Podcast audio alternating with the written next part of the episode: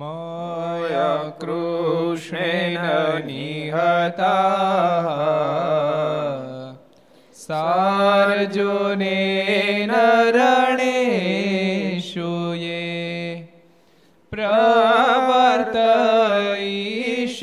प्रवर्तयिषन्त्यसुरा स्थित्वधर्मं यदाक्षितो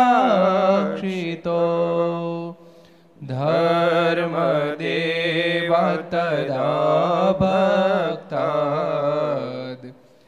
अहं नारायणो मुनिः जनिषे कौशले देशे भूमो हि समगो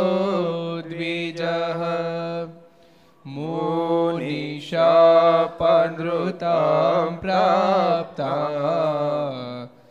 नृषिंसात तथोद्धवम् ततो वीतासुरेभ्योः सधर्मं स्थापयन् ज સધર્મમ સ્થાપયાન જય બોલો સ્વામિનારાયણ ભગવાન ભગવાનની જય હરિ કૃષ્ણ મહારાજ મહારાજની જય શ્રી રાધારમણ દેવ દેવની જય લક્ષ્મી નારાયણ દેવની જય નર નારાયણ દેવની જય ગોપીનાથજી મહારાજની જય મદન મોહનજી મહારાજની જય શ્રી બાલકૃષ્ણલાલ લાલ કી જય. રામચંદ્ર ભગવાન કી જય. કાષ્ટભન દેવ. દેવની ઓમ નમઃ.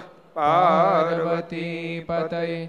હર હર મહાદેવ. હર સર્વ અવતારી. ઈષ્ટદેવ ભગવાન શ્રી હરિના સાનિધ્યમાં તીર્થધામ સરદારને આંગણે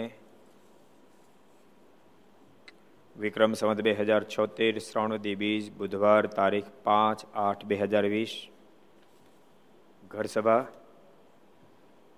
અંતર્ગત શ્રી હરિ ચરિત્ર ચિંતામણી લક્ષ ચેનલ કર્તવ્ય ચેનલ સરદાર કથા યુટ્યુબ લક્ષ યુટ્યુબ કર્તવ્ય યુટ્યુબ વગેરેના માધ્યમથી ઘેરે બેસી ઘર સભાનો લાભ લેતા સર્વે ભાવિક ભક્તોને જાજા કરી જય સ્વામિનારાયણ. જય શ્રી કૃષ્ણ, જય શ્રી જય હિન્દ, જય ભારત. ગઈકાલે શું આવ્યું હતું? કોણ કહેશે? બધાને ખબર છે, નથી મારે પૂછવું. નિમાડ દેશ એમપીનો પ્રસંગ હતો. રામજી મહારાજ એમને સત્સંગ નહોતો, પણ શરીરમાં મદવાડ આવ્યો. બહુ પ્રકારે પ્રયાસ કર્યો મદવાડ ટળ્યો નહીં, પણ મારાના સાધુ મળી ગયા. સંતોએ કીધું કે તમે વર્તમાન ધારણ કરો. ભગવાન સ્વામિનારાયણના શરણાગત બનો. દેહીની માંદગી જાય કે ન જાય, એની ગેરંટી અમે નથી લેતા, પણ જીવની માંદગી અમે કઢાવ નાખશું. કલ્યાણમાં પાર ઉતરી જશો. રામજી મહારાજે વર્તમાન ધારણ કર્યા. અને સંતો કીધા પ્રમાણે જ્યાં નોંધકાળ જ્યારે આવ્યો ત્યારે સ્વામી મહારાજ તેડવા માટે આવ્યા. અને રામજી મહારાજની મુક્તિ થઈ પ્રસંગ આપણે ગઈકાલે સાંભળ્યો હતો હવે આપણે આગળ જોઈએ. હિન્દુસ્તાનમાં ધ્રુવા નામે ગામની વિશે એક લુવાર બિંદો નામે હરિજન બહુ સારો હતો. પણ તેની કાકી કુસંગી અને દુષ્ટ સ્વભાવવાળી તે સત્સંગીને સત્સંગીની ઠેકડી કર્યા કરે ને સત્સંગીને દેખીને બળી મરે. ને બોલે, ત્યાં તો ઝેર વર્ષે ને સત્સંગીને માથે ખોટી આળ ચડાવે ને ગાળ્યું પણ દીધા કરે. ને કહે જે બિંદો તો સ્વામીનો થયો તે બગડી ગયો છે.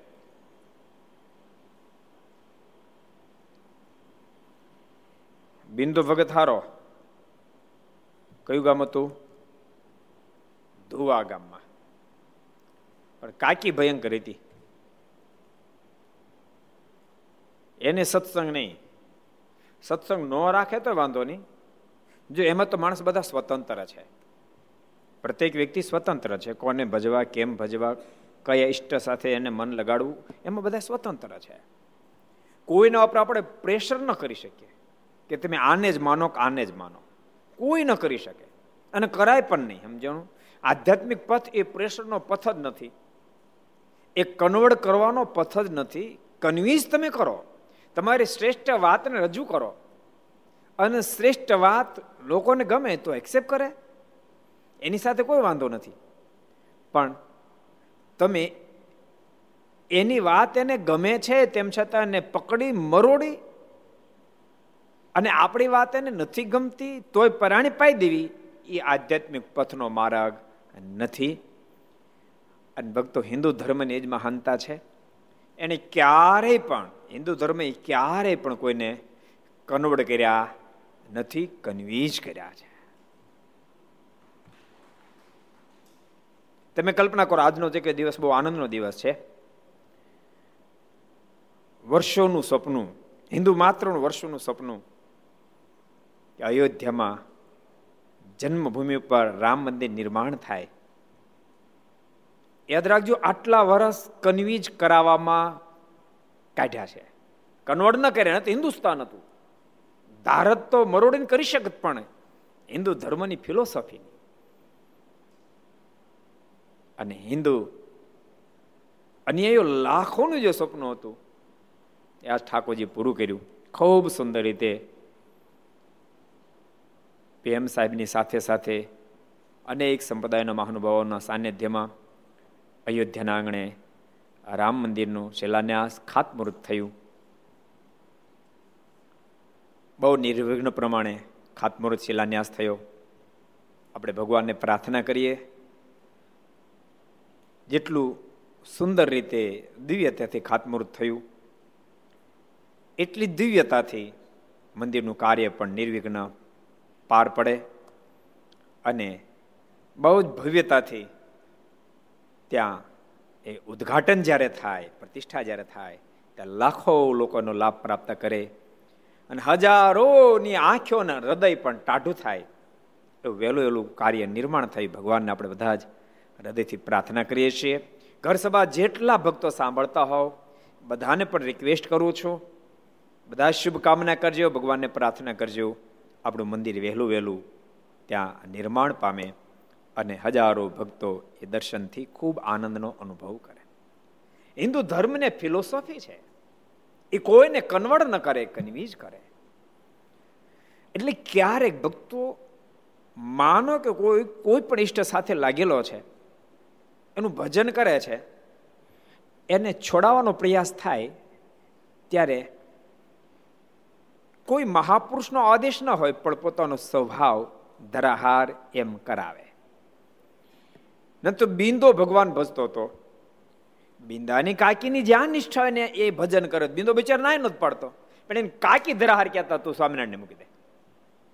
અને એની કાકીને એટલો બધો દ્વેષ બિંદાની ઠેકડી કરે અને સત્સંગીને ભાળે, એને દેખતાની સાથે બળી મરે ને બોલે ત્યાં ઝેર વર્ષે ભગવાનના ભક્તો આવું જીવન કદી નહીં જીવશો. કોઈની રુચિ તમારી રુચિ સાથે ન મળે, તો એને જોતાની સાથે આંખમાં ઝેર વરસે. આવું જીવન જિંદગીમાં ક્યારેય જીવશો નહીં?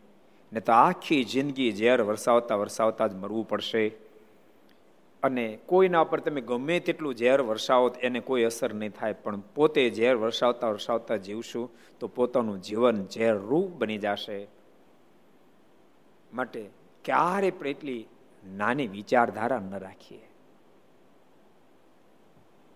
ખરેખર જો ભગવાનને રાજી કરવા હોય તો આ રસ્તો છે. એટલે આમાંથી આપણે બહુ સરસ જાણવા મળે છે કે બિંદાની કાકીની આ મિસ્ટેક હતી. બિંદો ભગવાન ભજે. એટલે ભલામણો કોક ભગવાન ભજે આપણે હું વાંધો? પણ ક્યારેક માણસનું જીવન એવું હોય. બીજો ભગવાન ભજન પોતાને ગમે. ન તો પ્રહલાદ ભગવાન ભજે, હિરણ કશું પણ વાંધો? પણ જબરો વિરોધ. આવું અનાદિકાળથી ભક્તો હાલ્યો આવે છે. ભગવાનના ભક્તો ભગવાન ભજતા હોય એનો વિરોધ જબરો કરે. ન તો નરસિંહ મહેતા ભગવાન ભજે એમ આખી આખી નાગર જ્ઞાતિને શું વાંધો? નરસિંહ મહેતા તેની રીતે ભજન કરતા હતા. બાઈ મીરા ભજન કરે એમાં રાણાને શું વાંધો? એ તેની રીતે ભજન કરતા હતા. પણ ક્યારેક ક્યારેક સહન ન થાય. બિંદો ભગવાન ભજે મેં કાંઈકને કાંઈ બીજો ખોટનો ધંધો નહોતો, પણ તેમ છતાં એની કાકી સહન કરી શકતી નહોતી.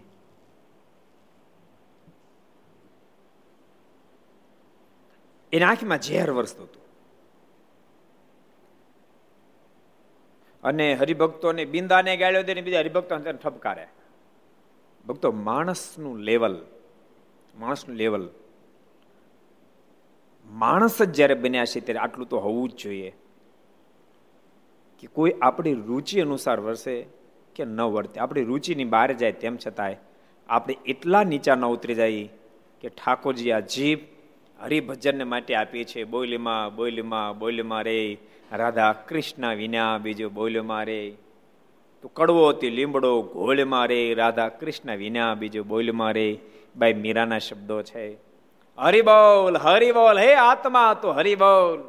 મહાપ્રભુ ચૈતન્યના શબ્દ છે, ભજ ગોવિંદમ ભજ ગોવિંદમ ગોવિંદમ ભજ મૂઢ મતે કોના શબ્દો છે? જગતગુરુ શંકરાચાર્યજીના શબ્દો છે. હમ તો એક સહજાનંદ સહજાનંદ ગાવે. હમારે મન સ્વામી નારાયણ દુસરો ન ભાવે. હમ તો એક સહજાનંદ સહજાનંદ ગાવે. સદગુરુ પ્રેમાનંદ સ્વામીના શબ્દો છે. આ મહાપુરુષો બધા એમ કહે છે કે આ ધરા પર, આ ધરા પર પરમાત્મા આ કરવા માટે જ આપણને માણા બનાવ્યા છે. માણસ એક જ તત્વ એવું છે, જે હરિ બોલી શકે, જે ગોવિંદ બોલી શકે, જે કૃષ્ણ શબ્દનું સંબોધન કરી શકે, જે સ્વામિનારાયણ બોલી શકે, એવું તત્વ અબજો આત્માઓમાં માત્ર એક માણસ જ છે. નથી એવું ગધેડો બોલી શકતો, નથી એવું કાગડો બોલી શકતો કોયલની વાણી ગમે તેટલી મીઠી હોય પણ નથી તો કોયલ બોલી શકતી કે નથી તો ગાય બોલી શકતી. માત્ર માણસ એક હરિનું નામ લઈ શકે. માણસ એક જ કૃષ્ણ કૃષ્ણ કૃષ્ણ શબ્દોનું સંબોધન કરી શકે. માણસ એક જ ભજ ગોવિંદમ ભજ ગોવિંદમ ભજ ગોવિંદમ બોલી શકે. માણસ એક જ સ્વામિનારાયણ સ્વામિનારાયણ સ્વામિનારાયણ બોલી શકે. એટલા ભલામણા ભગવાનને આપણને આ બોલવા માટે આપ્યા છે. આ માણસ બનાવ્યા છે અને આપણે ગાળ્યો જ બોલ બોલ કરીએ, ગાળ્યો જ બોલ બોલ કરીએ. અપશબ્દ બોલ બોલ કરીએ, નહીં બોલવાનું બોલ બોલ કરીએ. જગતની જ વાતો નકરી કરી કરી કરીએ. કોકની ટીકામાં જિંદગી પૂરી કરી નાખીએ. ઠાકોરજી એ વ્યક્તિને બીજો જ્યારે જન્મ પ્રાપ્ત થાય ત્યારે મૂંગો કરે. મેં તને જીભ જેને માટે આપી હતી, એ તું કાર્ય ન કરી શક્યો. તું જીભ આપવા માટે લાયક નથી. બીજે જન્મે જન્મ સિદ્ધ એને મૂંગો બનાવે. માટે ભગવાનના ભક્તો બોલ્યા એટલા સારા શબ્દો બોલજો ભગવાનનું ભજન કરજો અવસ્તુ આમ જ છે ભક્તો. ભગવાન ભજવા માટે માણસ બનાવ્યા ઠાકોરજી, તો ભગવાન ભજી લેવા. જોઈએ. અને લાખો કરોડો લોકો ભજી ગયા નથી, ભજી ગયા ને ભજી ગયા. અને તમે જોજો જે ભજી ગયા, એ આનંદ કરી ગયા. તમે જોજો જે ભજી ગયા. ગોપાળન સ્વામી કોઈને ગાળી દીધી છે? મુક્તાન સ્વામી કોઈને ગાળી દીધી છે? દાદા ખાચર કોઈને ગાળી દીધી છે? લાડુબા જીવબાઈ જીવબાઈ કોઈને ગાળી દીધી છે? નરસિંહ મહેતાએ કોઈને ગાળી દીધી છે? વિચારો તમે. ભાઈ મીરાએ કોઈને ગાળી દીધી છે આનંદ સ્વામી? જિંદગીમાં કોઈ દી. હે? તમે વિચારો, જે ભગવાન ભજી ગયા એને આ કર્યું જ નહીં. એને ખબર આ માર્ગ એ નથી આપણો. જેને પરમાત્માને પામવો એને માટેના માર્ગ નથી. જેને ભવાટી ભટકવું એને માટેનો માર્ગ છે.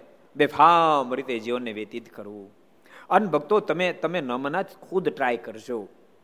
તમે ક્યારે કોકની પ્રત્યે ગમે તેવું બોલજો ગમે તેવું વિચારજો અને ગમે તે અપશબ્દ બોલજો, પછી પોતાના અંતઃકરણ સામે જોજો. અને તમે પરમાત્માના ગુણાનવાદ ગાજો, કીર્તન ભક્તિ કરજો, ધૂન કરજો.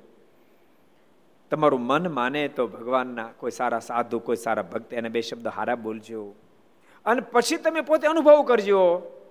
અંતરકરણમાં કેમ થાય છે? જો તમે અંતરદ્રષ્ટિ કરીને તપાસ કરશો તો તમે પણ ભગવાન ભજતા થઈ જાશો. નહીં બોલવાનું, બંધ કરી દેતા થઈ જાશો. કોક કોક કોક તો ટ્રાય જ કરતા નથી. એટલે બહુ અદભુત વાત આવી. બિંદાની કાકી તો બેફામ ગાળ્યો બોલે. બિંદુ તો સ્વામીને થયો તે બગડી ગયો છે. એમ જીવી ત્યાં સુધી કર્યું. એમ કરતા તેની આયુષ પૂરી થઈ. એમ કરતા કે આયુષ તો પૂરી થવાની છે. આયુષ પૂરી થઈ ને મરતી વખતે જમ તેડવા આવ્યા. આખી જિંદગી ગાળ્યો દીધી. જમના દોથો તેડવા માટે આવ્યા. એ તું જ આવે ને. ત્યાં થોડાક અક્ષરધામથી વિમાન આવે. કારણ કે તમે વાવો લીંબોળીને ઠળીએ પછી એમાં આંબા ઉગે ક્યાંથી? જેને આંબા ઉગાડવા હોય ને ગોઠલા કેરીના વાવવા પડે. અને જેણે જેણે ગોઠલા કેરીને વાવ્યા છે, એના જન્મમાં આંબા પણ ઉગ્યા છે. એવા આપણે હજારો ભક્તો જોવા મળશે, જેને ભગવાનનો ખૂબ મહિમા હોય. એના જન્મમાં કેવા આંબા ઉગ્યા એક સરસ પ્રસંગ તમને સંભળાવું ગઢાળી ગામના આંબા શેઠ નામ તો તમે જાણો છો બધા પણ જેવા આંબા શેઠ, એવા જ ગઢાળી ગામના અભરાસ શેઠ, ભાવસાર જ્ઞાતિમાં એનો પ્રસંગ તમને કહું. બહુ સારા ભગવાનના ભગત. અને એટલો બધો મારનો મહિમા. તમે તમે વિચારો, એટલો બધો એને મારનો કેટલો મહિમા હશે. એ ઘરમાં કોઈ સાજુ માંદું થાય ને તો બીજી કોઈ દવા ન કરાવે. ગરડામાં ઘેલેથી પાણી લઈને પાય. અને ભરોસો સારું થઈ સારું થઈ જાય. એમ માને કે આ આ આ ગેલાના જળમાં અબજો બ્રહ્માંડના માલિક એકવારની અનેક ફેરી નાહ્યા છે અને અનેક મુક્ત પુરુષોમાં સ્નાન કર્યું છે. એ ઘેલાનું પાણી પાણી સારું થઈ જાય. ભગત એવા ખરેખરું ભજન કરે. અને બે લાકડાની પેટી રાખેલી ઘરમાં. એમાં પોતે જે કમાણી કે અમેથી દસમો ભાગ એક પેટીમાં નાખી દે અને બીજી પેટીમાં ઘરના જેટલા સદસ્ય એના આઠાના નાખવાના એ નાખી દે અડધો રૂપિયો. અને બેન તાળા મારીને ચાય બીજા નાખી દે. એ ક્યારેક બુદ્ધિ વળે આગી પાછી થાય અને વાપરી નાખે તો? આવી સિસ્ટમ બહુ સારા ભગત. ઘરમાં ગાયો ને તો ગાયો જેટલી ગાયો એના હોય આઠાણ નાખી દે. એમાં ઘટના ઘટે દીકરાના લગ્ન થયેલા. અને દીકરાના વહુ પાછા એના પિયર મળવા ગયા. દસ પંદર દાડા થયા ને તેનાથી સમાચાર આવ્યા કે દીકરાને બહુ બીમાર બહુ છે. અભરાજ શેઠને કીધું કે તમે જરાક મળવા માટે આવો ને. અભરાજ શેઠના મનમાં વિચાર થયો કે દીકરા આમ બીમાર થઈ ગયા. અને પહેલાં લખ્યું તો ઘણી બધી દવા કરાવી પણ એક દવા લાગુ પડતી નથી. એટલે અભરાજ શેઠના મનમાં વિચાર થયો, આમ કેમ થયું? તેને યાદ અરે, દીકરાના લગ્ન થઈ ગયા, દીકરાને વહુ અહીંયા ઘેરે મહિનો રહી ગયા, તોય પણ અમારા ઘરના સદસ્ય થઈ ગયા આઠાના મારે નામના આપવા પડે. એ મેં કાઢ્યા નથી એ મારી મિસ્ટેક છે, એટલે એને આઠાના તરત ઓલી પેટીમાં નાખી દીધા. અને ઘેલેથી પાણી મંગાવ્યું, એક બોટલ ભરી માણસ મોકલી દીધો અને પેલી ચિઠ્ઠી મોકલી. વિવાને માલુમ થાય તમે જરા ચિંતા કરતા નહીં. દવા અડધી ફરતી આંકી નાખી છે ને બાકી દવા મોકલી છે. એ દવા તમે પાજો એટલે તરત જ દીકરી હાજી થઈ જાય એમ. એવું એ પત્ર લખ્યો. માણસ પેલું પાણી લઈને ગયો અને એમના વેવાએ એ પાણી લીધું, પાયું અને પાતાની સાથે થોડો ફરક દેખાણો. બે દાડા થયા ને તે દીકરાને બહુ સાવ સાજા થઈ ગયા. અબરાજ શેઠે લખ્યું હતું કે મારે અત્યારે થોડુંક કામમાં બીજી છું, હું થોડા અઠવાડિયાની અંદર આવી જઈશ પાછો. તમે ચિંતા નહીં કરતા. અને અને ચિંતા બિલકુલ નહીં કરતા સાજા થઈ જાય ભારદન લખ્યું હતું. અને આઠ દાડા પછી પોતે ગયા. તો દીકરા બિલકુલ સાજા થઈ ગયા. તેને વ્યવહારને આશ્ચર્ય થયું કે આ તમે દવા મોકલીશું આમાં બીજું તો કે હતું નહીં. આ દવા એટલે મંત્રેલું પાણી હતું કે? આ પાણી દેખાતું મંત્રેલું પાણી હતું. અને ત્યારે અવરાજ શેઠના મોઢામાં શબ્દ નીકળ્યા કે મંત્રેલું પાણી આગળ શું કરે? આ તો મહામંત્ર.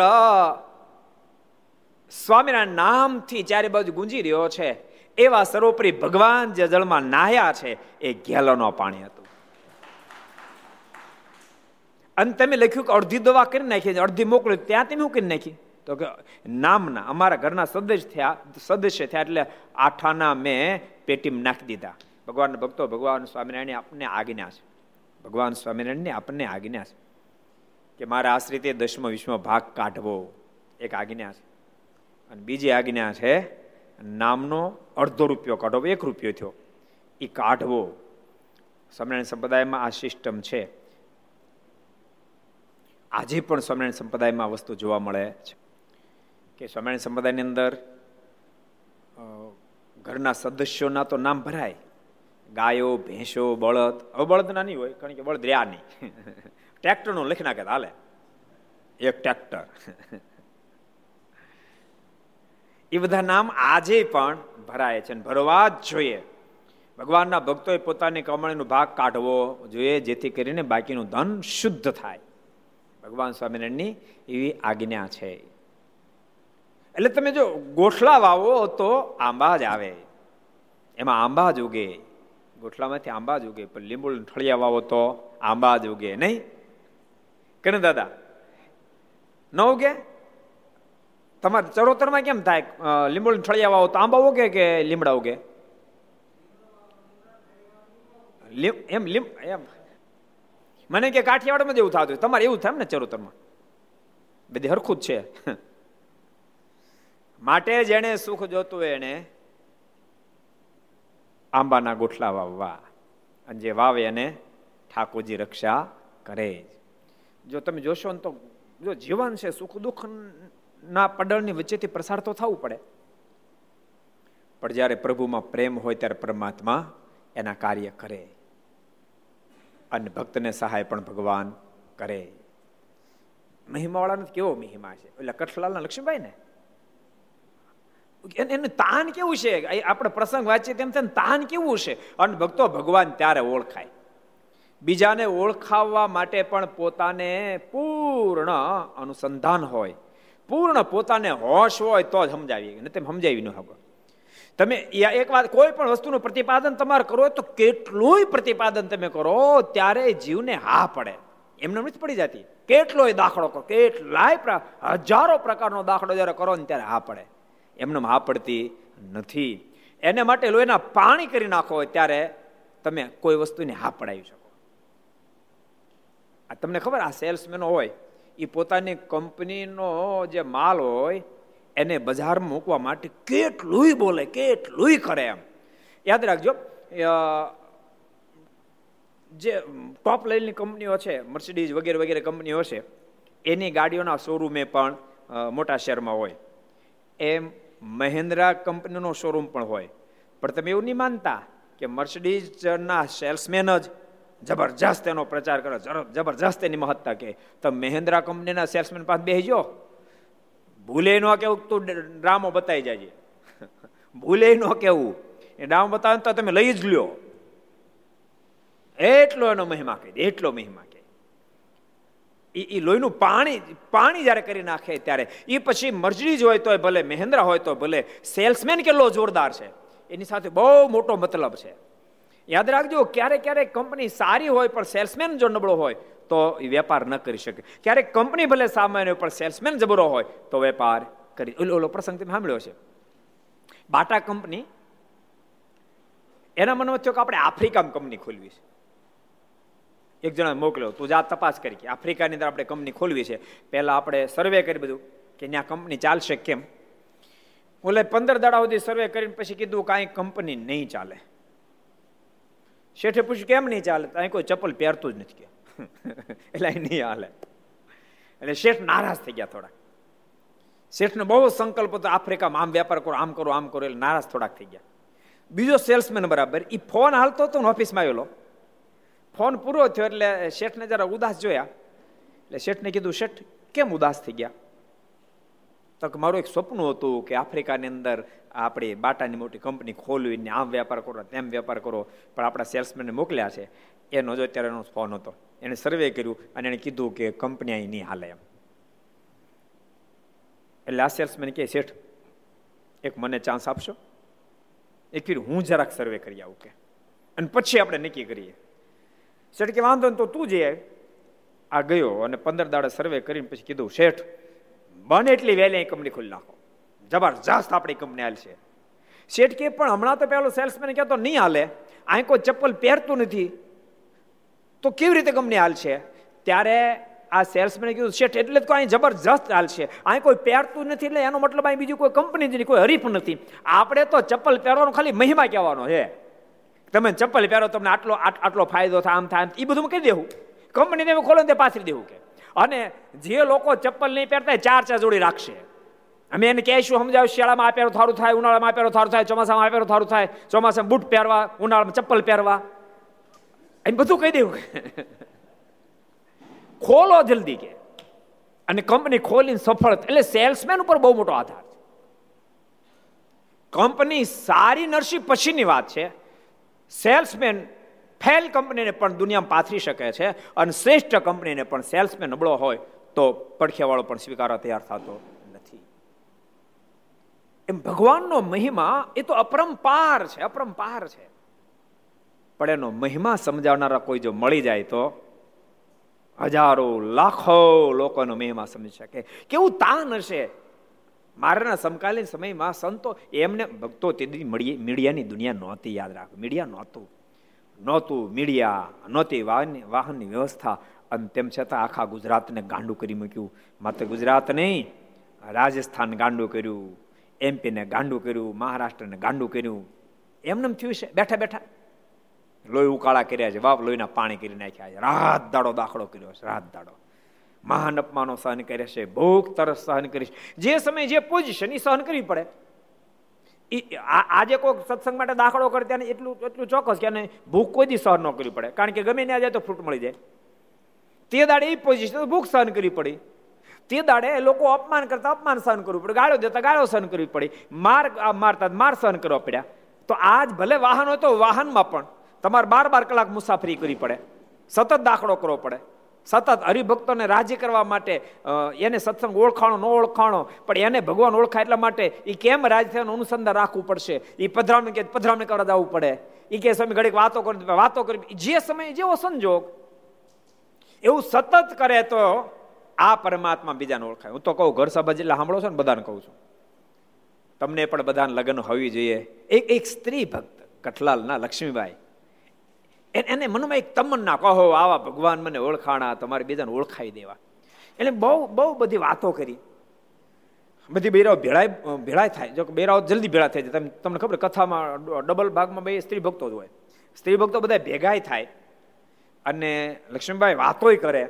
બધા ભેગા થાય, વાતો સાંભળે રાસ લે, કીર્તન બોલે, ધૂન કરે. પછી ખંખીને હાલતા થાય. અડે નહીં કોઈને. લક્ષ્મીબાઈના મનમાં વિચાર તો કરવું શું એમ? મારે બહુ પ્રાર્થના કરી. એમાં મહારાજ બરાબર કઠલાલ પધાર્યા. અને મહારાજ જયારે કઠલાલ પધાર્યા ને ત્યારે મારની પાસે એક પાણીનું બરું પાત્ર લઈ ગયા. બહુ પ્રસિદ્ધ પ્રસંગ છે. મારે કે મહારાજ આમાં આપના પગનો અંગૂઠો બોળો. મારે કે કેમ લક્ષ્મીભાઈ તમારે પીવું મારે કે મારે હું તો પીશ, પણ આખા ગામને પાવું. મહારાજ આટલા પણ આખા ગામને કેમ પાસ્યો મહારાજ કેવું પાઈ દે? તમે તેની ચિંતા છોડો ને. મારે કે પણ કેવી રીતે પાછું ઘેર ઘેર છે મારે કે મારે મારે ઘેર ઘેર નહીં જવું, પણ આ પાણીનું કુવામાં નાખી દઈશ. આખા ગામના લોકો કુવાનું પાણી પીશે, એ પ્રસાદીનું પાણી પીશે. મારે મને ભરોસો છે, જેટલા જેટલા પ્રસાદીનું પાણી પીશે, એ બધા જ આપના આશ્રિત થશે. અને ખરેખર એમ જ થયું, જેટલા જેટલા પાણી પીતું બધા જ મારાના ખરેખર આશ્રિત થયા. અને કઠલાલમાં ખરેખરો સત્સંગ થયો. એટલે કહું, ઘર સભા જેટલા સાંભળો, તમને પણ અનુસાર એવું નહીં માનતા. કે સત્સંગ કરાવો એ માત્ર આચાર્યશ્રી કે સંતોનું જ કામ છે કે એની જવાબદારી? તમારી એક એક વ્યક્તિની જવાબદારી છે કે આપણે ભગવાન શ્રીની ઓળખાણ કરાવી, જીવને સત્સંગ ઓળખાવો સળિંગી સંપ્રદાયની મહત્તાને સમજાવી. એક એક એકની ફરજ છે. તમારી જેટલી કેપેસિટી જેટલી કેપેસિટી અરે તમે ઘર સભા સાંભળ્યો ને આમાંથી એક બે પ્રસંગ તમને ગમી જાય, તમે ઓટે બેઠા બેઠા માનો તમારી આદત છે તો બે હો પણ ઓટે બેઠા બેઠા આ વાતો ન થાય કાંઈ. ન કરી શકાય એવું છે કે આ વાતો કરવા માટે વ્યાસપીઠ જ જોઈએ એવું છે કે આ વાતો કરવા માટે મંદિર બેઠો તો જ થઈ શકે. એવું છે કે આ વાત કરવા માટે ઘેર જ જવું પડે. તમને જ્યાં જોગ થાય ત્યાં એને ભગવાનની બે વાતો કરજો. અને એમાં ક્યારે એને સત્વગુણ વળતો તો ને ક્યારે કઈ વાત અડી જાય, કાંઈ નક્કી નહીં. અને બાપ કોઈને એક શબ્દ અડી જાય બેડો પાર થઈ જાય. માટે બધા ભક્તોને કહું છું, પ્રયાસ કરશો કેવો મહિમા હશે લક્ષ્મીભાઈને અને ભક્તો મહિમા જ્યારે હોય ને ત્યારે ભગવાન એ ભક્તને આધીન બની જાય એ ભક્તના બધા જ કામ કરે. ઠાકોરજી ભક્તના બધા કામ કરે, જ્યારે મહિમા હોય ત્યારે. આ બિંદાની કાકીને ઠામકો મહિમા નહોતો, પણ બિંદાને જબરજસ્ત મહિમા હતો. તે કેટલોય પ્રયાસ કર્યો, તું સત્સંગ છોડ દે, સત્સંગ છોડ દે, સત્સંગ છોડ દે, પણ બિંદાએ સત્સંગ છોડ્યો નહીં. જોકે ભક્તો, ખરેખર જ્યાં સુધી મહિમા નથી સમજાણો ત્યાં સુધી જેને નથી સમજાણો, એ સત્સંગનો વિરોધ કરશે. એને જેમ જેમ સમજાશે, તેમ તેમ વિરોધ કરનારો સ્નેહ કરવા માંડશે.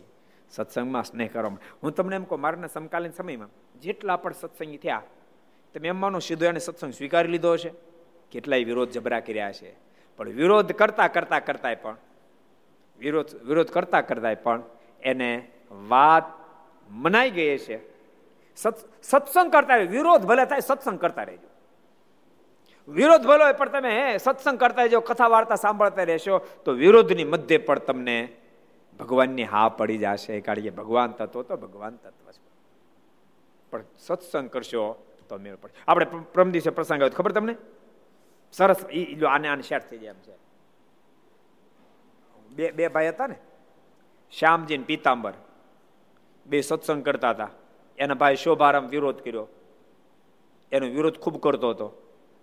પણ બે ભાઈ કીધું કે તમે એક ફેર સાધુન પહેવો અને શોભારામ સાધુન પાસે ગયો તો શોભારામ સ્વયં ભગવાનનો પરમ એકાંતિક ભક્ત થઈ ગયો.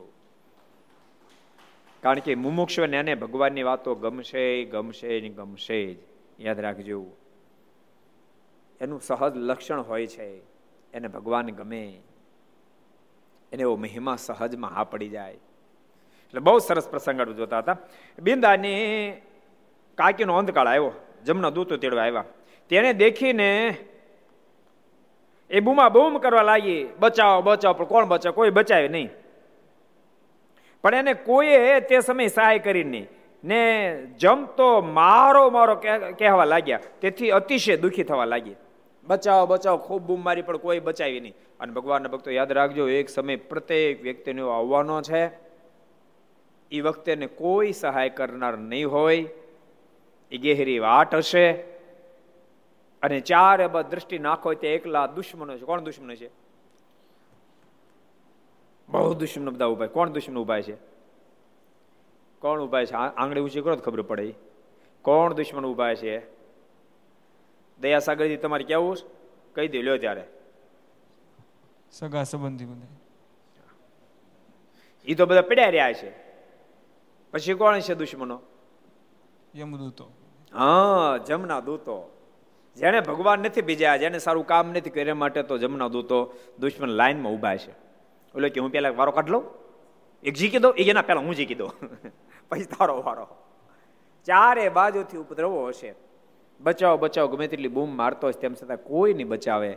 યાદ રાખજો આ દેહ છે ત્યાં સુધી તો કદાચ સગા સંબંધ તમને મદદરૂપ થશે, પણ દેહ છૂટ્યા પછી તો માત્ર ને માત્ર તમે ભગવાન ભજાશે ને પોતાના હાથે સારું કામ કર્યું, એ સહાયરૂપ થશે. બાકી દુનિયામાં કોઈ સહાયરૂપ નહીં થાય. કોઈ મદદરૂપ નહીં થાય. બહુ બૂમ મારી. કોઈ મદદ ન કરી. પછી તેણે શ્રી મહારાજને સંભાળ્યા હે મહારાજ. હે ભગવાન સ્વામિનારાયણ, તમે ભગવાન હો, તો આ સમય મારી જમ થકી રક્ષા કરો. હે મહારાજ, હે ભગવાન સ્વામિનારાયણ. હું તો તમને ભગવાન તરીકે નહોતી માનતી, પણ મારો ભત્રીજો બિંદો કહેતો હતો તમે ભગવાન છો. ખરેખર તમે ભગવાન હો, તો મને સહાય કરો. ત્યારે જમ છેટે ખસી ગયા. જ્યાં સ્વામિનારાયણ બોલ્યા, ત્યાં તો જમણા દૂતો દૂર ગયા. એટલે તેણે વારંવાર સ્વામિનારાયણ નામ લેવા માંડ્યું. એને ખબર પડી ગઈ, આ આ દવા લાગુ પડી ગઈ. એટલે તરત સ્વામિનારાયણ સ્વામિનારાયણ સ્વામિનારાયણ, સ્વામી અને ભાઈ કઠણ કાળમાં તો પછી મૂકે. સ્વામિનારાયણ સ્વામિનારાયણ સ્વામિનારાયણ નામ શરૂ કરી દીધું. ત્યારે શ્રીજી મહારાજ સુંદર રથમાં બેસીને પાર્ષદ સહિત આવ્યા ને ગામના બધા માણસો દર્શન થયા. અને મહારાજ એ જ વખતે રથ લઈને પગ્યા બોલો, કેવા દયાળુ ભગવાન. રોજ ગાળું દિનારી ડોશી, પણ ભગવાન સ્વામિનારાયણને યાદ કર્યા ભગવાન સ્વામિનારાયણ એને સહાય કરવા માટે પોગી ગયા. બોલો. ગજબ કરી. બાકી દુનિયાદારીને તમે એક ફેરી તું કીધું હોય અને તમે તકલીફમાં આવો તેમ કે એ જ લાગનો હતો. હગો ભાઈ હોય તો કે એ જ લાગનો હતો. એને બદલે કેટલી ગાળ્યો ભગવાન સ્વામિનારાયણને દીધી. કેટલો બધો બિંદાને હેરાન કર્યો. તેમ છતાંય ભગવાન સ્વામિનારાયણ ટાંકણે પહોંચી ગયા. પણ તમે ઓળું પકડતા નહીં અત્યારે ભલે આપણે ગમે કરીએ છીએ સંભાળી લેવું એમ. નહીં સાંભળે. આ તો બિંદાની કાકીના પૂર્ણ કાંઈક હશે, એ ઉદિત થયા હશે. અને ભગવાન સ્વામિનારાયણને એનું કલ્યાણ કરવું હશે, જેથી કરીને અંતકાળે યાદ આવ્યા. ભગવાન શ્રી નતર યાદ આવે આખી જિંદગી તમે ભગવાનને, મને એમ છે, આ છે ને વાર વાર સ્વામિનારાયણ બોલી ગાળો દેતી છે. એટલે એ સ્વામિનારાયણ નામે ને રાવણને જે આમ ભાવે કુભાવ પણ કંઠે થઈ ગયું હાવ. એટલે એને યાદ આવી ગયા. પહેલા એને ઘણી બધી મહેનત કરી લીધી, પણ કોઈ બાજુ સહાય જ્યારે ન મળે, ત્યારે ભગવાન સ્વામિનારાયણને યાદ કરીને ભગવાન સ્વામિનારાયણ સહાય કરી અને ભગવાન શ્રી હરિ તો જ્યારે ભાઈ આપતકાળો હોય ને યાદ કરો, સહાય કરે, અને કરી જ છે ને મહારાજ. ઓલો પ્રસંગ તમે બધા જાણો છો. નાગદાન સ્વાની આપણે, રાજુલાલ નાગદાન સ્વાની બહુ ભગવાન ખરેખર ભગત. એક ફેરી કામ પ્રસંગ બહાર ગયેલા અને સમુદ્ર વાટે જતા હતા. ત્યારે ખબર ને કે વાહન તો હતા નહીં. જહાજના મારફતે તો તો ઘોડા પર બેહીને જવું પડે કે ગાડા પર જોડે જવું પડે. છે મુંબઈ જવું હતું. એટલે જહાજમાં બેહીને જતા હતા દરિયા માર્ગે. અને અડધેક જ્યાં પહોંચ્યા ભયંકર વાવાઝોડું થયું. નાગદાન સોયનો બીજો પ્રસંગ સંપ્રદાય સાથે જબરજસ્ત જોડાયેલો છે. કોને ખબર છે? કોણ કે છે? ઈ ઈ ઈ ઈ વાત છે આખો સંપ્રદાય નાગદાન સોયને ઓળખે. કયો દીપ?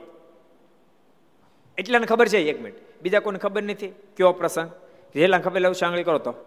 એટલાને જ ખબર જબરજસ્ત સંપ્રદાયનો નાગદાન સ્વાની સાથે એક પ્રસંગ જોડાયેલો છે. કેટલાને ખબર છે? ખબર બધાને પણ લાઇટ થવી પડે ને એ મહત્વની ચીજ છે. સમજાણું ઢબી જાણું તરી જાણું પહોણ ચૂકી ગયા એમ. કયો દીપ?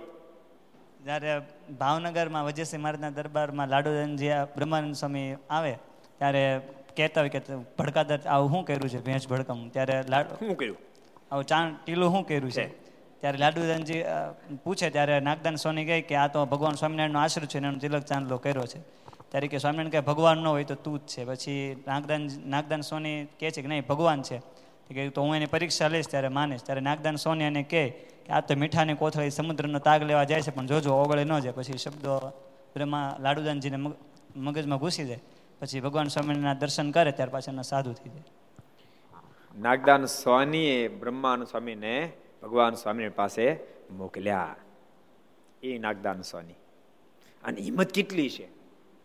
કેટલી હિંમતબાજ માણસ હશે? અને કેટલી બધી માણસ નિષ્ઠા હશે નતર લાડુદાનની સામે બોલવું એટલે? મોટા મોટા સમ્રાટો વિચાર કરે કે સામે બોલાય કે ન બોલાય. એવા લાડુદાનજી, શસ્ત્રાવધાની માણસ, એ કાર્ય હજાર હજાર જણા પ્રશ્નો પૂછે ને એકી સાથે હજાર હજાર જણાને જવાબ આપે. મોટા મોટા રજવાડાઓ ઈચ્છા રાખતા કે અમારે રાજકવિ બને. પિંગળા ભાષાના ભણેલા મહાપંડિત, મહાજ્ઞાની. એની સામે બોલવું, નાગદાન સ્વાની પોતે સ્વાની ધંધો કરે, પણ મૂળ તો એક એક સામાન્ય વ્યક્તિ જ કહેવાય ને. પણ યાદ રાખજો, દેહે કરીને સામાન્ય હતા, એનો વ્યવહાર સામાન્ય હશે. પરંતુ ભગવાન સ્વામિનારાયણનો કેફ એની પાસે મહા અલૌકિક હશે. જેને કારણે અને સામે પાછા અઢારસો પાદરના ધણી બેઠા હોય. વજેશી બાપુ બેઠા હોય. એક બાજુ અઢારસો પાદરના ધણી બેઠા હોય અને એના મુખ્ય મહેમાન લાડુદાન થયા હોય અને એની સામે બોલે કે આ ધરા પર પરમાત્માનું અવતરણ થઈ ચૂક્યું છે. અત્યારે ગઢપુર ગામની અંદર બિરાજી રહ્યા છે. એનું આ તિલક છે. આ કોઈ દમ પાખંડ નથી. લાડુદાન, એ તો તમે ભેગા નથી ત્યાં સુધી. લાડુદાન એમ કે નાગદાનજી, હું ભેગો નથી થયો એટલે જ હાલે છે. હું ભેગો થાય ત્યારે ભાંગીને ભૂકો થઈ જાય અને ત્યારે વજેશી બાપુ વચ્ચે એવું બોલ્યા, તો તો લડુદાનજી, વાર કેટલી? તમે જાઓ. મારા રાજમાં જ છે. એ દંભ હોય, પાખંડો તો હાકી કાઢી મૂકો. આ તો તમને મોટું ઇનામ આપીશ. અને લાડુદાન ચાલવા માટે જ્યારે તૈયાર થયા, ત્યારે નાગદાન સોને કેફ કેટલો હશે?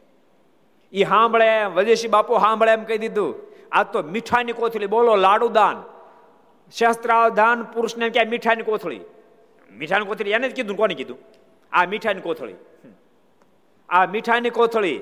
અને મારા દેવ તો સાગર જેવા છે. એનો તાગ લેવા જાય પણ મીઠું ઓગળી જવાનું, પાછું નથી આવવાનું. બાપુ, હવે તમારે રાજકવિ કરવાતા ગયા. કેટલો કેફ હશે મહારાજ. અને એવા કેફીલા ભક્ત રાજ હતા, જેથી કરીને આપત્તિ જયારે આવી, સમુદ્ર મધ્ય જહાજ જાતું હોય. અને ભયંકર તોફાન ચડ્યું. તોફાનની અંદર પહેલો તો જહાજ બચાવવા કપ્તાન બધા પ્રયાસ કરતા હોય. એ પ્રયાસ કરતા એમ કોણ જાણે, કેમ? બાણ ફંગોવાણું.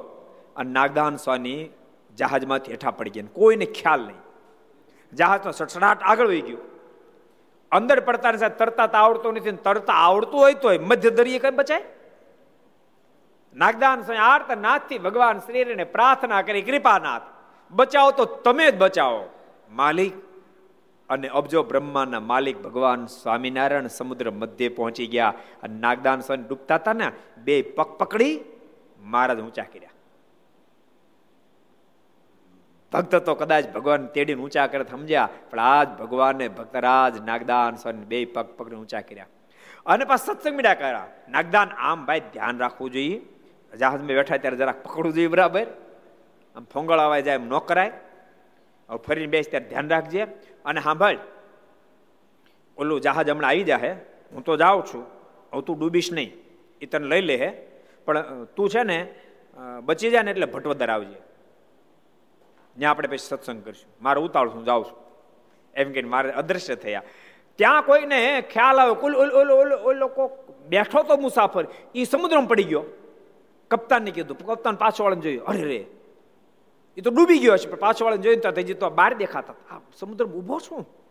જહાજને તાબડતોબ પાછું વાળ્યું અને નાગદાન સ્વાનને લઈ લીધા. જહાજમાં લઈ તો લીધા, પણ એટલું બધું આશ્ચર્ય થયું. કપ્તાને પ્રશ્ન કર્યો, ભાઈ, તમને તરતા આવડે છે? ના, તરતા નથી આવડતું. જોકે તરતા આવડતું હોય તોય પણ તમે બે પાંચ મિનિટ કદાચ ટક્કર ઝીલી શકો. તમે તો અમારું જહાજ ઘણું આગળ વહી ગયું હતું, પાછો વાળતા સમય લાગ્યો, વીસેક મિનિટ ટાઈમ વહી ગયો. તો તમે તમે આમ જીવતા કેમ રહ્યા? તમે સમુદ્રની બહાર કેમ રહ્યા? અહીંયા તો સો ફૂટ પાણી ઊંડું છે તો મધ દરિયો છે. આમાં તમે જીવતા કેમ રહ્યા? ઉપર કેમ રહ્યા? ત્યારે નાગદાન સોની હસતા હસતા કીધું, ભગવાનના ભક્તો સાંભળજો, ઘર સભા વાળા જેને ભગવાન રાખે બાપ, એને કોણ મારી શકે, કોણ મારી શકે? વો શમા ક્યાં બુજે, જિસકી રોશન ખુદા કરે. જેને પરમાત્મા બચ્યા બાપ, જે વાંટને બાજુ બેઠો બેઠો ઠાકોર હંકોરતો હોય, કયા વાયુની તેવડ છે એ વાંટને ઓલવી શકે. નાગદાન સોની કીધું મારા ઇષ્ટદેવ ભગવાન સ્વામિનારાયણ મને બચાવ્યો. એ મન ચીડીને ઊભા હતા. કપ્તાનને હા પડી ગઈ. કપ્તાને કીધું, ઓહો હો ઘોર કળી કાળમાં ભગવાન પ્રગટ્યા. આ ઘોર કળી કાળમાં ભગવાન પ્રગટ્યા છે અને એ ગઢપુર બિરાજે છે. તો કપ્તાની કે હવે છે ને આપણે મુંબઈ પછી જવું પહેલા એના દર્શન કરવા જવું છે જહાજ વાળ્યું પાછું. નાગદાન સોની કીધું, પણ એ તો અત્યારે ભટવદર બી તો ભટવદર જવું છે પણ હવે દર્શન કરવા જવું બે કપ્તાનો નાગદાન સોની ભટવદર આવતા હોય. એ જ વખતે એમના દીકરાને મારે દર્શન આપીને કીધું કે, તમને કદાચ સમાચાર આવે જહાજમાંથી તમારો બાપ પડી ગયા, તમે ચિંતા નહીં કરતા, એને બચાવી લીધો છે અને ભટવદરી આવવાના કપ્તાનો લઈને આવે તું પણ આવજે. જરા ટેન્શન લેતો નહીં. અને મારા તો દાદા ખાચરને પ્રણવ માટે ભટ્ટબદર પધાર્યા હતા. આ બાજુ કપ્તાનો બેને સાથે લઈ નાગદાન સોની ભટ્ટબદર આવ્યા. મારા સભા ભરીને બેઠા હતા. નાગદાન સોનીનું આગમન થયું. અને બે કપ્તાનો પણ આવ્યો. મહારાજ, માનુષિક લીલા કરતા કરતા મહારાજ કે, નાગદાન, તમે તમે તો મુંબઈ ગયા હતા ને? એમ સાંભળ્યું, તમે મુંબઈ ગયા છો. તો શું, રાજુલા હતા? કેમ અત્યારે આવ્યા? નાગદાન સ્વામી મારીને કે, કૃપાના શું કામ માનુષિક લીલા કરો છો? માલિક, આપે તો મને મધદરિયે બચાવ્યો છે અને આપે મને આજ્ઞા કરી હતી, તું ભટવદર આવજે, હું ભટવદર છું. એટલે મારે આવ્યો છું અહીંયા. નહીં તો મને ક્યાંથી ખબર હોય? હું તો સમુદ્રમાં હતો. આપ ક્યાં બિરાજો છો? મેં કોઈને પૂછ્યું નથી. અને મહારાજ આપને વાત ન મનાતી હોય તો આ બે કપ્તાનને પૂછો. એ બે કપ્તાન મેં દરિયામાં કીધું હતું કે અત્યારે ભગવાન મને બચાવ્યો છે ને ભગવાન અત્યારે ભટવદર બિરાજે છે એને મને કીધું છે, હું ભટવદર છું, તું ભટવદર આવજે. એટલે જ મારે આવ્યા છીએ. મારે મંદ મંદ હાસ્ય કર્યું. અને બંને કપ્તાનો પણ મહારાજના ચણાદમાં જોઈ કીધું, કૃપાનાથ, ખારાવા બે. મારે ને કે કૃપાનાથ, આ તમે તમારા ભગતને બચાવ્યો ને? એમ અમને પણ ભાવસાગરમાંથી બચાવી લેજો, એટલે અમે વિનંતી કરીએ છીએ. અને બે ખારવા પણ મારના શરણાગત બની ગયા. મહારાજે વચન આપ્યું, જાઓ, તમને પણ અમે બચાવી લેશું ભાવસાગરમાંથી પાર ઉતારશું. એટલે જ્યારે ભક્ત ભગવાનનો થઈ જાય, ત્યારે ભગવાન એને તારી દે. આ તો અભક્ત હતી બિંદાની કાકી, તોય જો તારી દીધી. તોનો ભગત થાય તો તારી દે ને. એટલે આપણે કાલે કીધું તું કલ્યાણની તો લિંગટ ગાંઠ વાળી દેજો. કલ્યાણ મારું થઈ ચૂક્યું છે એ લિંગટ ગાંઠ વાળી દેજો. હવે તો માત્ર જે સાધન કરું છું એ ભગવાન શ્રી હરિની પ્રસન્નતા માટે કરું છું. સાધન ચાલુ રાખજો પાછા. પૂજા ચાલુ રાખજો, મંદિરે જવાનું ચાલુ રાખજો, વચરામૃત વાંચવાનું ચાલુ રાખજો, ધ્યાન કરતા ધ્યાને ચાલુ રાખજો, માનસી પૂજા ચાલુ રાખજો, ન કરતા ચાલુ કરી દેજો. સ્વાભાવિક ચેષ્ટા ચાલુ રાખજો, ન કરતા હો તો શરૂ કરજો. આ બધા સાધનો માણા દેહમાં થાય છે માટે કરી લેજો. ખાસ ભલામણ છે. ભગવાન તો બહુ દયાળુ છે. બિંદાની કાકીને ઉપાડી બોલો. શ્રી મહારાજ સુંદર રથમાં બેસીને પાછળ આવ્યા અને ગામના બધા માણસોને દર્શન થયા. પછી મહારાજ તે ડોશી પાસે પધાર્યા. ત્યારે જમ ભાગી ગયા. પછી ડોશીએ મહારાજના દર્શન કર્યા ને સ્તુતિ કરવા લાગી છે, ધન્ય ધન્ય મહારાજ, તમે મારો આ સમય અવગુણ ન જોયો ને મારી સહાય કરી, તમે તો તમારું બિરુદ સંભાળીને આવ્યા છો. અધમ, કોઈ બિરુદ? અધમ ઉદારક. પતિત પાવન. અહીંયા મારા જનને અંતકાળે જરૂર મારે આવવું બિરુદ મારું બદલે એ નહીં. કારણ કે એની જન્મ નહોતી આ.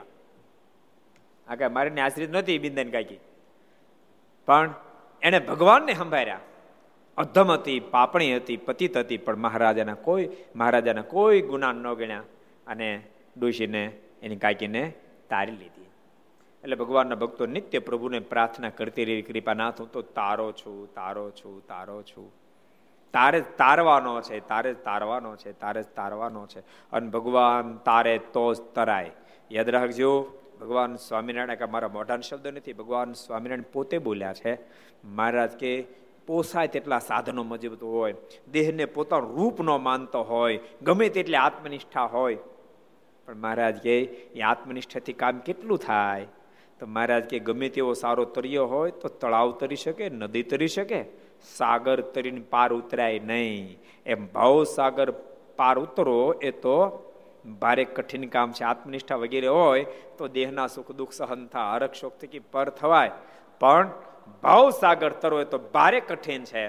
એને માટે તો પરમાત્માની નિષ્ઠા રૂપી જહાજ હોય.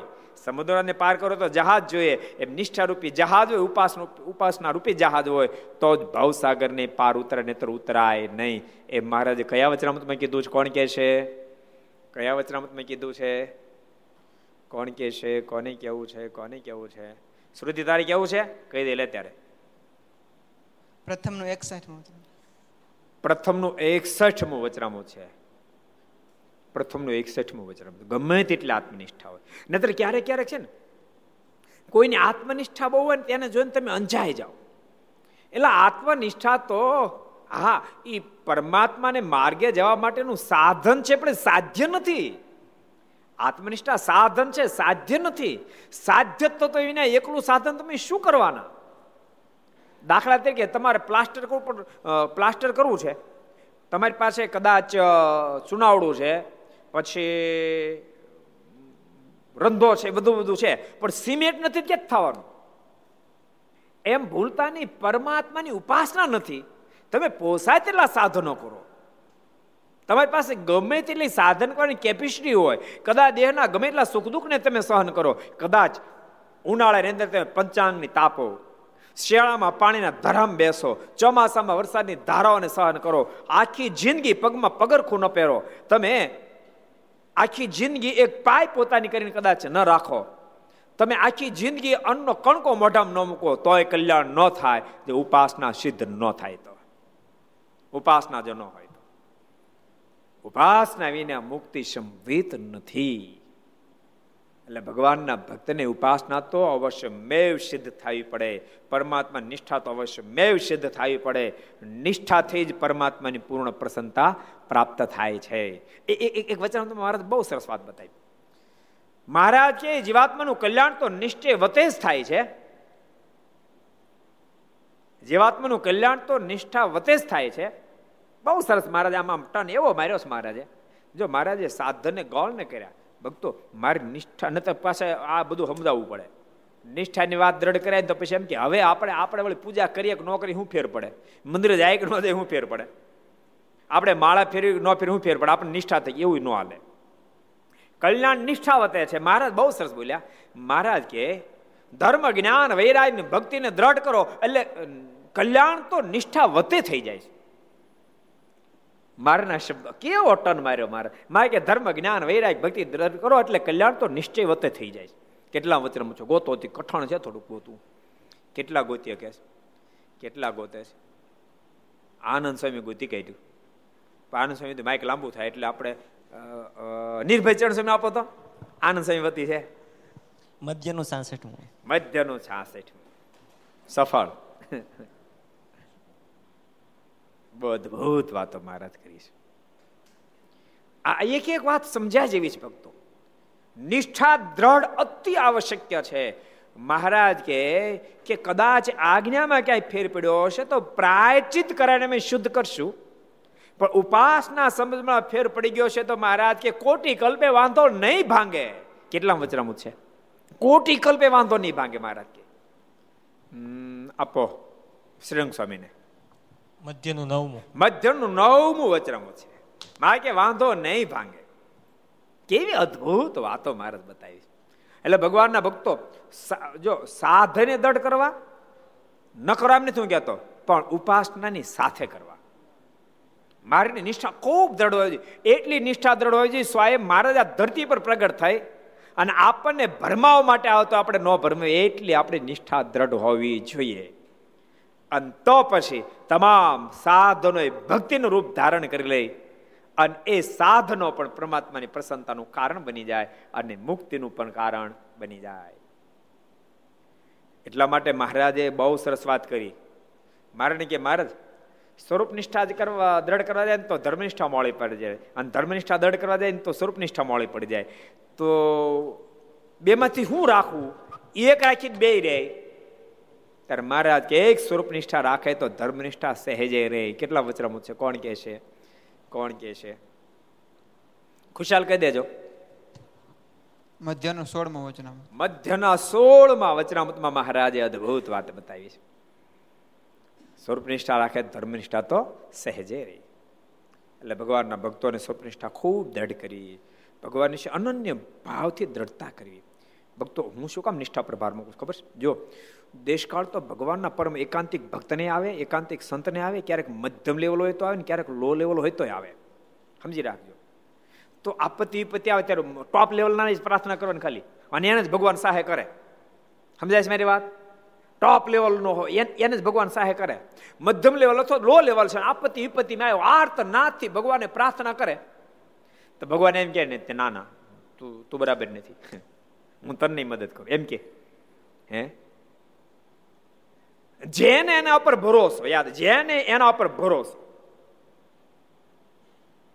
એ બધાને ભગવાન સહાય કરે, એના પર જેને ભરોસો. અને યાદ રાખજો, ભરોસો નો તમે ગમે એટલા સાધનો કર્યા તો પણ ઠાકોર મદદરૂપ થાય નહીં. પણ જેને એના ઉપર ભરોસો હોય, એના આપત્તિ વિપત્તિમાં ઠાકોરજી આવીને ઊભા જાય છે. માટે નિષ્ઠા અતિ આવશ્યક છે. બહુ જ નિષ્ઠાને ભગવાનના ભક્તોએ દ્રઢ કરવી. સાધન બધા જ કરવા પડશે. ધર્મ દ્રઢ કરવો પડે, ભક્તિ ખૂબ કરવી પડે, જ્ઞાન પણ દ્રઢ કરવું પડે, વૈરાગ પણ રાખવો પડે, જગતમાં વિરક્ત પણ થવું પડે. પંચવર્તમાન સંતોના છે ને પંચવર્તમાન ગ્રસ્થ ભક્તોના પણ છે. તો બંને પોતપોતાના પંચવર્તમાનનું પાલન કરવું જ પડે. પણ એટલું કરવા માત્રથી મુક્તિ થઈ જાય એમ નહીં, પણ નિષ્ઠા પછી તમે કરશો તો મુક્તિ કરતાલ બનશે. માટે ભગવાનના ભક્તો બધું દ્રઢ કરીને રાખવું. આ બિંદાની કાકી. એણે કીધું કે તમારું બિરુદ તમે આજ સાકાર કર્યું. કૃપાનાથ તમારું બિરુદ સંભાળીને આપ પધાર્યા. કયું બિરુદ? અધમ ઉદાહરણ. આખી કડી કોને આવડે? હાલો તો કોણ બોલશે? પ્રભાત્યની. કોણ બોલશે? કોણ બોલશે? કોણ બોલશે? જયદીપ નાપો એ પછી બધા પાસે ન બોલાવાય.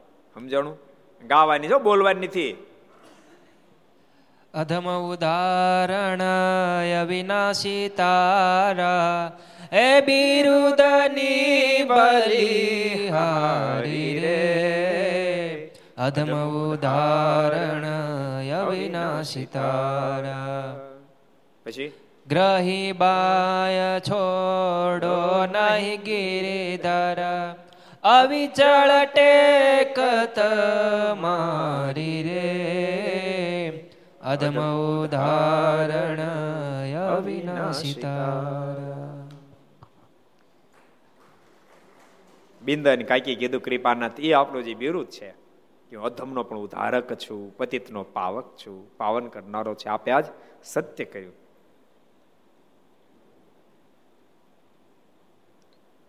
ઋષિ મારના દર્શન કર્યા અને સ્તુતિ કરવા લાગી છે. ધન્ય ધન્ય મહારાજ, તમે મારો આ સમય અવગુણ ન જોયો અને મારી સહાય કરી. તમે તો તમારું બિરુદ સંભાળીને આવ્યા છો. એમ કહી દેહનો ત્યાગ કરીને મારા સાથે ધામમાં ગઈ. ત્યારે ગામના લોક કહેવા લાગ્યા છે, ધન્ય છે, ભગવાન સ્વામિનારાયણને, જે આવી અભાગણીના પણ દોષ ન જોયા. બિંદાર લઈ જાય તો સમજ્યા. બિંદાને ગાળું દેનારને પણ લઈ ગયા. અહો, ધન્ય છે સ્વામિનારાયણ ને તેડવા પધાર્યા. એ મહારાજ પરચો આપીને ડોશીને ધામમાં તેડી ગયા. લ્યો. એ શબ્દોની સાથે કથાનું ભક્તો વિરામ આપશું. આજે આપણે બે પ્રાર્થના કરવી છે. એક તો આજે વર્ષોનું સપનું સાકાર, હિન્દુ માત્રનું સપનું હતું, સાકાર થવા જઈ રહ્યું છે. અને અયોધ્યાના આંગણે ભગવાન રાઘવ, ભગવાન રામચંદ્રજી એમના મંદિરનું ખાતમુહૂર્ત શિલાન્યાસ થયો છે. તો એ મંદિર નિર્વિઘ્ન પૂર્ણ થાય એવી પણ આપણે આજના દિવસે ભગવાનને પ્રાર્થના કરવાની. સાથે સાથે કોરણની અંદર મૃત્યુ પામેલા આત્માને શાંતિની પ્રાપ્તિ થાય અને કોરણની અંદર અત્યારે દુઃખી જે દર્દીઓ છે એ બિચારા એમાંથી મુક્ત થાય અને બાકીના તમામ જે ભક્તો છે એ બધાને રક્ષા થાય ભગવાનને પ્રાર્થના કરે આવો આપણે પાંચ મિનિટ પરમાત્મા નામની ધૂન કરીએ. સ્વામી નારાયણ નારાયણ નારાયણ. સ્વામી નારાયણ નારાયણ નારાયણ. સ્વામી નારાયણ નારાયણ નારાયણ. સ્વામી નારાયણ નારાયણ નારાયણ. સ્વામી નારાયણ સ્વામી નારાયણ સ્વામી નારાયણ સ્વામી નારાયણ સ્વામી નારાયણ સ્વામી નારાયણ સ્વામી નારાયણ સ્વામી નારાયણ સ્વામી નારાયણ નારાયણ સ્વામી નારાયણ નારાયણ નારાયણ. સ્વામી નારાયણ સ્વામી નારાયણ. સ્વામી નારાયણ સ્વામી નારાયણ. સ્વામી નારાયણ નારાયણ. સ્વામી નારાયણ નારાયણ. સ્વામી નારાયણ નારાયણ નારાયણ સ્વામી નારાયણ નારાયણ નારાયણ સ્વામી નારાયણ નારાયણ નારાયણ સ્વામી નારાયણ નારાયણ નારાયણ સ્વામી નારાયણ સ્વામી નારાયણ સ્વામી નારાયણ સ્વામી નારાયણ સ્વામી નારાયણ સ્વામી નારાયણ સ્વામી નારાયણ નારાયણ નારાયણ સ્વામી નારાયણ નારાયણ નારાયણ સ્વામી નારાયણ નારાયણ નારાયણ નારાયણ સ્વામી નારાયણ નારાયણ નારાયણ સ્વામી નારાયણ સ્વામી નારાયણ સ્વામી નારાયણ સ્વામી નારાયણ સ્વામી નારાયણ સ્વામી નારાયણ સ્વામી નારાયણ સ્વામી નારાયણ સ્વામી નારાયણ નારાયણ નારાયણ સ્વામી નારાયણ નારાયણ નારાયણ સ્વામી નારાયણ નારાયણ નારાયણ સ્વામી નારાયણ નારાયણ નારાયણ સ્વામી નારાયણ નારાયણ નારાયણ સ્વામી નારાયણ નારાયણ નારાયણ સ્વામી નારાયણ નારાયણ નારાયણ સ્વામી નારાયણ નારાયણ નારાયણ સ્વામી નારાયણ નારાયણ નારાયણ સ્વામી નારાયણ નારાયણ નારાયણ સ્વામી નારાયણ નારાયણ નારાયણ સ્વામી નારાયણ નારાયણ નારાયણ સ્વામી નારાયણ ભગવાન જય શ્રી હરિ કૃષ્ણ મહારાજ શ્રી રાધા રમણ દેવ શ્રી લક્ષ્મી નારાયણ દેવ શ્રી નર નારાયણ દેવ શ્રી ગોપીનાથજી મહારાજ શ્રી મદન મોહનજી મહારાજ શ્રી બાલકૃષ્ણલાલ શ્રી રામચંદ્ર ભગવાન શ્રી કાષ્ટભન દેવ ઓમ નમઃ પાર્વતી પતય હર હર મહાદેવ હર.